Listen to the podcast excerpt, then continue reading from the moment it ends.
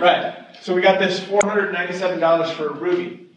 This Realize that that's the number that actually would keep the majority of people in the United States from filing for bankruptcy or losing their house.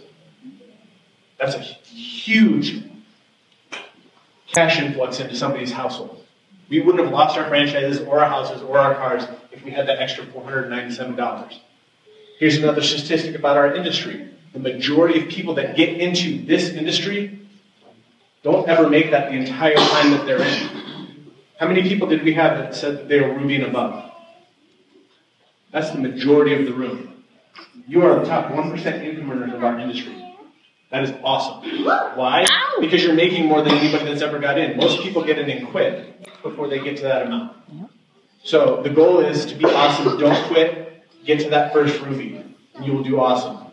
Uh, the majority of you in here are from this nice little hand mitten state. There's this other company that's like a couple streets that way. They named all the roads after the guys, and hospitals, and the arena.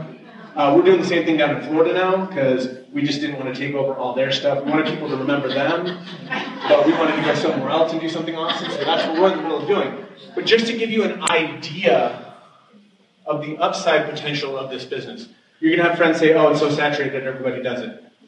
Um, so I was pulling up some numbers on my handy little supercomputer. Last year, that company was number one in the network marketing industry. They did $10.8 billion in sales. That was with 1.8 million distributors globally. How many checks did we pay out? Like 145,000? Yeah, be generous. Yeah, and that's a generous number. So we've got the growth capacity from 145,000 distributors globally to 1.8 million to grow. Boom. Who wants to play? Who wants to be a millionaire for I'll real? pay. The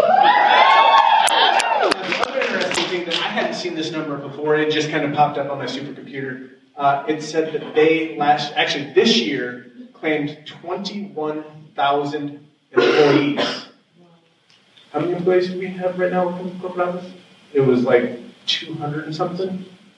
So if you're sitting out there going, oh, well, this isn't a ground floor opportunity, this absolutely is. This is a 16 year old ground floor opportunity. The company's debt free, they're paying out millions and millions of dollars every single month, and we're just getting started.